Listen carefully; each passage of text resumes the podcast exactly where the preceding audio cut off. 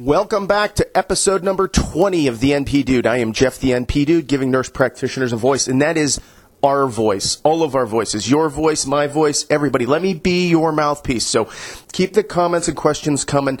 Uh, Facebook is getting a lot of response, so I appreciate that. Uh, still getting up uptick in the uh, daily downloads, which is really impressive to still see that. Um, just really appreciative of you guys. You guys are doing a great job helping me get this out there and sharing it and letting other people know. And uh, so we're we're having some fun and learning some stuff along the way. And I think we're getting deeper and deeper into things, which is kind of fun. And one of the things that I wanted to talk about today was a response to. Um, a pretty common discussion across the country. So this one is for everybody. Everybody can be involved in this, but I'm going to talk specific about Ohio but you'll get the idea of why it's important for everybody to understand this because you may be doing something that's not quite right according to the board of nursing in your state and you might want to check it out just to be safe on your side so what am i talking about well one of the, the, the Facebook threads that I saw that came up was, "Hey, I work in ED and um, or I'm going to go work in an ED as an FNP. What what do I need to worry about?" And um, I, made a comment that said, you know, uh, in Ohio, that's kind of a big deal, and that spurred a whole other sub thread to that. So I didn't mean to hijack that that Facebook post, and I hope I didn't because I don't try to do that. Um, and I'm usually pretty subservient when I when I give you know hey here check this episode out on Facebook you know I just kind of give a link to it say here take a look and see um, if this is a you know works for you so I didn't mean to ta- hijack that so I apologize to whoever started that thread but it was an important topic, and, and it brought out a couple things that um, that are really kind of a big deal right now. And it's a firestorm. It really is a firestorm in Ohio. And I'll give some backstory about Ohio. That's why it's not really necessarily important for everybody to be, be hearing the backstory, but the idea is important. So in Ohio, the way it works is that up until October of last year, if you wanted to decide if something was or was not within your scope of practice, there was a two page PDF that was basically an algorithm that you used that said, do you have, you know, training in this? Do you have a certification? Do you have some kind of, you know, on the job training to do a task? And it was task oriented, not, not like who hires you oriented. So you could work as an FNP in an emergency department and that was fine. They didn't care. They didn't say anything about that. But the problem was is that if the tasks that you were doing in the emergency department weren't within your education, weren't within a certification that you had, weren't within a certain series of training that you had sign off sheets saying that you've done it, you know, three or four times or, you know, whatever. And there's no guidance on that, right? In Ohio. And it's hopefully better in other states but there was no guidance. And so there was this relatively useless document that actually, if you went back and listened to my malpractice discussion uh, episode where I described the standard of care and um, the reasonably prudent, you know, nurse practitioner, they actually used that standard on the second page, and I didn't even know that. I went back and re- reread the whole thing yesterday just because I was like, this thing is dumb. And I know I've read it in the past, but it actually has that in there as, you know, are you breaching the standard of care? Well, God, I would hope not, right? So the, the question then becomes, okay, I've been hired by an emergency department. I'm a family nurse practitioner by, by certification. Um, am I allowed to do chest tubes? Well, not really because I was never trained on that. I don't have sign offs on that. So now, but does that mean I could be? Well, sure. Yeah, I could get a certification in acute care. I could get a cert, you know, I could have the physicians sign off that I've done a dozen of these things with them or whatever you feel comfortable that makes you an expert, quote unquote, in, in achieving the standard of care. So this guidance sheet was what was used up until October. Well, in October, the, the Board of Nursing had had numerous situations where they that, where people were filing complaints with the board that family nurse practitioners were doing things that were acute care oriented. And who would give a crap, right? Why, why, you know, if you're trained to do it and you're functional in doing it. Well, here's what was happening. this is the allegations, anyways, of what I've heard. And this is purely rumor, so I'm spreading the rumors like wildfire, and that's fine, right? But uh, this is what I would expect it to be too. Either a resident that was pissed off that an NP was doing a job that they were supposed to be doing when they were done, or an acute care NP was pissed because they were, you know, hired to do all this, and then some FNP steps in and, and you know, is stepping on toes. So it was essentially a political infighting you know, just people pissed at each other. And somebody filed com- several complaints with the board prior to October. And I think there's been a bunch after this too. So that's why it's it's a big deal now. Well, in October, the board puts out a magazine called the Momentum magazine. It's an e-magazine that if you have a license, you get an email and says, "Here, read read and see what's going on in the state." And so in that in that e-magazine, and I remember reading it when it came out. I was like, "Ooh, that doesn't sound good." And it said basically that um, that two-page algorithm doesn't apply anymore for acute care. Basically, is how it came out. They didn't come out and say that; they insinuated it, like the Ohio Board of Nursing always does. They just insinuate that something's going to change. They never tell you it's changed. So the question then became was, well, is it categorically you have to be certified in acute care to be able to do emergency department? And that's the, that was the debate. Well, Ohio Association of Advanced Practice Nurses, or OAAPN, came out and had an opinion piece because they were so vague in the momentum that they said, well, we think that this means that you. Um, you no longer can be an FNP and be hired to work in the emergency department because OAAPN and the Board of Nursing butt heads. They don't like each other, and and it's you know for probably good reason. But but um, you know OAAPN is is there for us, the nurses, and the Ohio Board of Nursing is there to protect the public, quote unquote. So the question then becomes is, you know, they're not working well together. They're fighting. They both have differing ideas of what we should and shouldn't be allowed to do. And you've got people propagating this information out there and it's getting, it's just, it's, the more it spreads, the more people don't know what to do, right? So the question then becomes does that algorithm still apply for this situation or do you have to actually be an acute care certifica- certification in your back pocket for you to even just work in the ED because you could work in an ED and do like fast track where people come in and you're doing triage and you're you know, you know if it's cough and cold and stuff you can get them out of there and if it's something that requires a chest tube or anything big deal you send them to the physician or to the to the acute care NPs and let them put the chest tube and and you know intubate them and do all the other stuff that that is required for acute care. Well, the question being is which one do we do? We don't know, right? So there's not been a lot of guidance. Now, the OAAPN did a double take on that original opinion that they wrote and came back after the fact and said, no, no, no, no, no, no, we screwed up. We're, we don't, we're not telling you, uh, you know, people that are working in the ED to, to quit because it's not necessarily a big deal but they because they gave some statistics and said that you know about 70% of the the NPs working in the emergency department are FNPs in the state of Ohio. So they didn't want, you know, 70% of the NPs to just disappear and quit their jobs because they screwed up in their logic of interpreting some vague article that was written by the Ohio Board of Nursing. So they did a double take on it. And so we're still stuck in this, what do we do, you know? And so my recommendations, and, and you could still use the algorithm and it still applies and it does give you good guidance. But my recommendation is if you're an FNP and you get hired in an emergency department, you better in my this is just my view, you better be working on a, a you know, a postgraduate certificate in acute care period. Because that's the only way you're really going to be protected. Because if something happens and it gets filed with uh, you know a complaint gets filed against you like a, a lawsuit right somebody dies in the ER. Uh, maybe it was your fault, maybe it wasn't. Doesn't matter. You've got your malpractice insurance. We've talked that about that before, so go listen to those shows.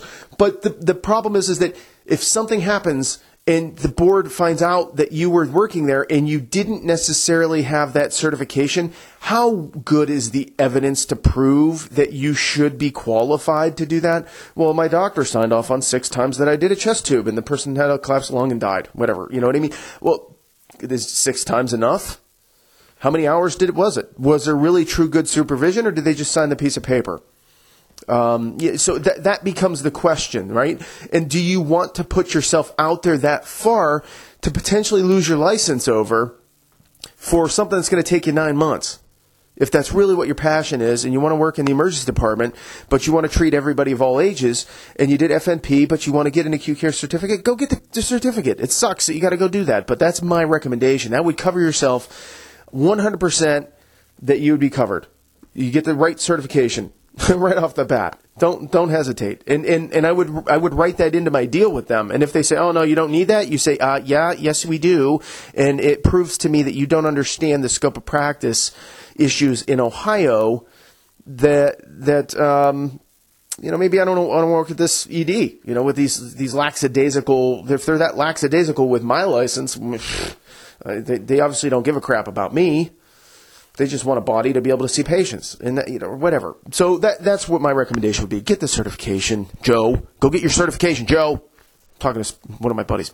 Um, so that that was kind of the, the big thing there. And, and if somebody else has more information, now I've seen some emails coming through uh, about some other Ohio issues, and one was that, and I was really shocked to see, and I, I still don't believe it and it was re- with respect to our con- our certificate to prescribe. And I've talked about this in the past. In Ohio, we have to we currently have two licenses, and in April, and there's still some question as to is it April 4th or April 6th. Now it's saying April 6th. I'm seeing.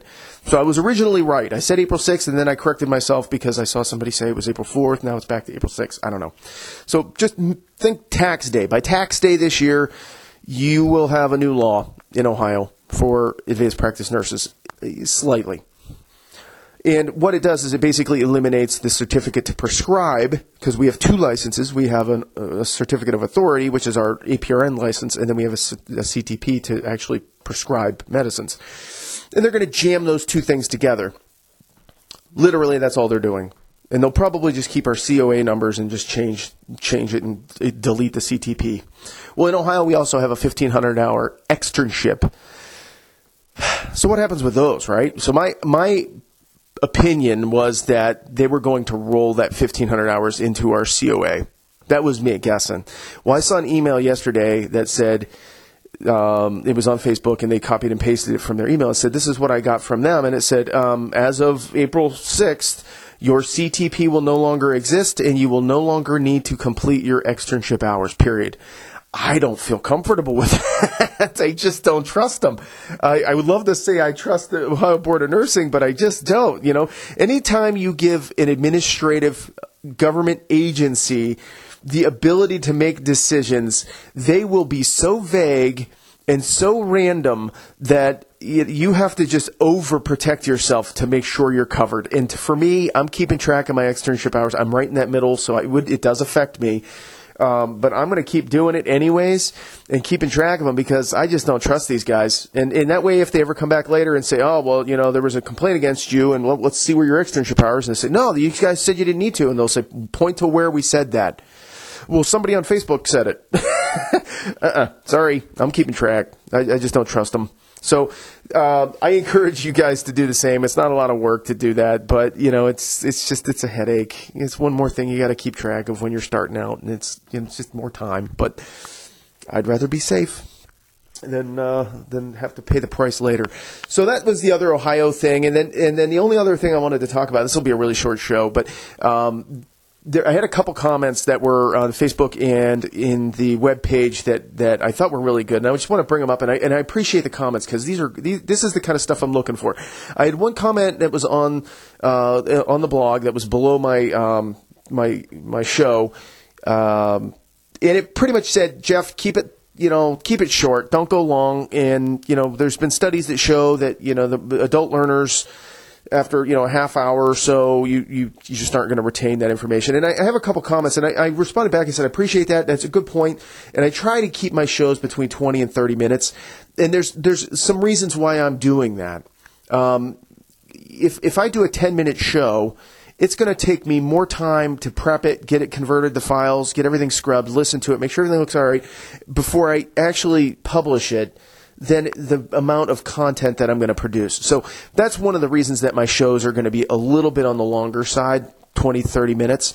Because if I do a 10 minute show on a topic and do four of them in a day, I'm going to spend an hour, hour and a half publishing for, you know, 30 minutes a show. It just doesn't make a lot of sense to me. So this is a hobby for me. Um, it's purely to be entertainment and hopefully learn something from everybody, for me too. And so that was kind of the reasoning for that. But the other thing is too is when you listen to most of the podcasts that are out there, they're anywhere from 45 minutes, an hour to four or five hours. I do hardcore history. I listen to that one all the time. And, and Dan Carlin goes like five hours straight. It's amazing, right? So, I mean, some of these things are really long, and, and yeah, it's long, but if it's entertaining, hopefully it's not painful to listen to. If it's painful to listen to, don't listen. Switch to something else if or, or, if you like the idea of it, give me feedback on like, okay, these are this is why it's painful for me to listen to you, and I will publish those comments. I promise. I, if people give me criticisms for the sake of making making this better, I will always publish those comments. If you're just being a troll, just to be a jerk, I won't do that. I haven't had any of those, so I'm hoping I don't, but I'm, eventually I will. If I get trolled, that means I'm doing something right. I'm making people think. Um, so I'm okay with that too. So that was one of the comments. The other comment came in on my, one of my Facebook um, pages. It was a buddy, Alan. Alan, if you're out there listening, I appreciate it, man. Keep listening. Tell all your buddies at work um, out there in New Mexico. Keep keep the uh, keep the show expanding out there too. Um, and he said, you know what? We're talking about. Uh, the advanced practice scope of practice going to full authority in South Dakota. And, and the question then becomes okay, well, what happens after we get full practice authority what about admitting privileges to the hospitals? And I was like, oh, you know, I'm, I'm, I'm in Ohio, man. We're so repressive here that I didn't even think about that one yet. So that was a great idea. And so that might be one that we do, I think, down the line. My, my initial impression is I don't really want to work in a hospital, so I really don't care if I get admitting privileges. But that doesn't mean that I shouldn't be able to. So I, I'm, I guess I'm okay with it. Let's do it. Let's go all the way. But I think, you know, at least in Ohio and in, um, still a majority of the states we have a, a, lot bigger battle to worry about. And he's he's in New Mexico and they got full practice already so he's already like thinking this way you know? So so the perception is a little bit different I think in those states that already have full practice authority. You know we're still just fighting to to be considered a you know better than a mid-level quote unquote I hate that word but you know it is what it is so that's that was another good comment. So those are the kinds of things I'm looking for because the the ideas of um, what's important to you guys, and, and that would be a great th- thread on on Facebook. We could start and get some dialogue going back and forth. Is what do you guys think about? Uh, those states, you guys in full practice authority states, what do you think about getting full privilege uh, ability to, to do that into the to uh, the hospitals and admit patients in hospitals? I personally don't care. I don't want to work in a hospital ever again. I'm good. I like outpatient. That's why I did family. But that doesn't mean that I couldn't admit patients and and do that. Now, some some places they do, I think, allow you to admit through the physician. You get privileged, right? And you you can go work in the hospital under the physician that you're working with collaboratively. But I don't know functionally if there's that much of a difference or not. I don't know. So that was kind of what I have today. This is a shorter one. It's only about 18 minutes, and I hope it's not uh, too short for you guys. I hope I'm hitting some of the fun topics. I really have been having a blast. It's just it's great to be on Facebook and, and say, man, these people are having questions, and I'm you know I've, I did a show exactly on this, and I can just link to it and say, here, go listen to this. If you have questions, then email me. And I've oh, I've got another one. I had a really good exchange uh, through email over the weekend so far um, with somebody that was in in a contract that was really pretty oppressive and was just looking for guidance. And so some of the, the issues that you see with the contracts aren't really issues with with the contract itself. And here's what I mean. The contract may be extremely overburdening on you. You made a bad deal and it sucks. And you got to do something. It's going to be painful no matter what you do to get out of it. You just have to find the least painful way to get out of it. That's where the lawyer comes in. Okay, but what, what's going to happen is, you know, I'm getting questions like, are they going to be mad at me, or are they going to be, are they going to give me a good reference, or you know, I'm like, I can't answer those. No lawyer is going to be able to answer those types of questions because those aren't legal questions. Those are political questions. Political questions, you don't know what you're going to get with that. So, you know, when somebody says, I'm really worried about whether I'm going to get a good reference from somebody, well, then you go up and ask them, will you give me a good reference? and if they say no, don't use them. Uh, I, I don't know how to answer those ones. And so when I get those questions, I usually say, yeah, I don't know. What do you think? and they don't like that answer because they want me to tell them what to do. And I can't tell someone what to do. Number one, I'm not practicing law for the, for you guys right now. So I'm not going to do that. But number two, most of these are political questions and i don't know the political climate of what you're really going through through an email. And so it's not that i don't want to help it's just that i can't help. And it's that you if you go spend a thousand dollars for a lawyer to do that you're not going to understand what he's doing for you. So that's what i'm trying to explain is that a lawyer will explain the contract to you and say if you do this this is what they can do to you that's what they're going to do.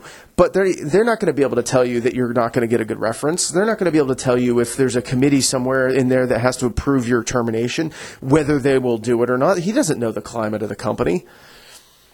He doesn't know how that inner workings of the organization are. Uh, or she she doesn't know that. So the, the, the, those questions are just really, really just, and they're painful because I want to help people.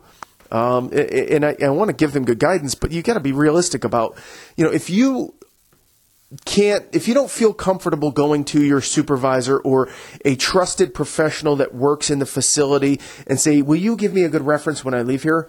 Chances are you're not doing a good job.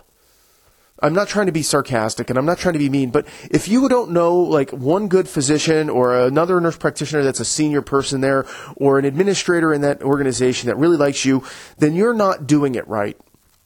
You just aren't. And, and so I would I would recommend start putting feelers out with the people that you trust and say, hey, if I were ever to go and leave, would you give me a good reference? And can I use you for that in the future, just in case? Or can I get a letter of reference now and um, and have them sign it. So those are things you can do now. So give, just know what you're looking at politically and, and don't be afraid of terminating a contract. Everybody's afraid, I'm going to get in trouble. You're not going to get in trouble. You have a right to break any agreement you make. It's just whether you are going to have to pay money or do something like that. Now, they cannot force you to stay. That's indentured servitude. We talked about that. So don't worry about pissing people off if you don't care what they think of. If they already don't like you, who cares what they think? You're not going to use them as a reference. So just break the deal and get the hell out of it. That's, I mean, but find out what the ramifications are because some of these, I mean, oof, I'm seeing numbers out there from people that could be a lot of money if you don't do it right. So those are the people, if it's more than like a paycheck, you know, if you're thinking like two or three grand, eh, yeah, get me out of this thing. But when you're talking 50 grand to get out of a contract, oof, that's when you want to talk to a lawyer because they can at least navigate you through what they can and can't do legally in your state and what's enforceable. So that was a good email exchange, and I appreciate it. I promised this person I was not going to use their name or their exact situation, even though I was really wanting to because it was really onerous. It was really a shitty contract. And um, not that I would want to, you know, show, hey, look how bad this person negotiated. Just look how evil these companies can be. I mean, it was just so onerous. Um, so keep that in mind with that too. Just if, if you have any doubts about a contract, it's three or four hundred bucks for a lawyer to look at it for a couple hours and explain some of the provisions. And keep in mind too that a lawyer is always going to find something that they don't like in a contract, and you have to be able to weigh the benefit and the cost of that, you know, down the line. So you just, but but knowledge is power. So I, I, encourage you guys to see the lawyer. I'm not saying don't do it, but I'm just, you know, if you're sophisticated, you've been through this before, you can read your own contract and negotiate it. There's nothing magical about it. So, anyways, I got some more contracts in there, right? Everybody loves contracts; they're great, great issues, and I, I just, I, I truly believe the termination stuff is just, it, it's so, it's always just gross and nitty gritty and you know everybody's just pissed and it's so destructive and and so it's like watching a really bad you know just drama soap opera you know what i mean? Um, and it's not that way when you're going through it so i'm not trying to belittle that. It sucks when you're in it but from my perspective seeing all these different situations it's just like oh man i didn't think it could get any worse and yet you just trumped the last one.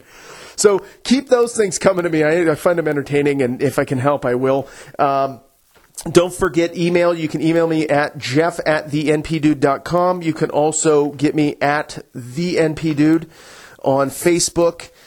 You can message me through my Facebook page. You could uh, leave comments under the shows. You can leave a comment on my main page.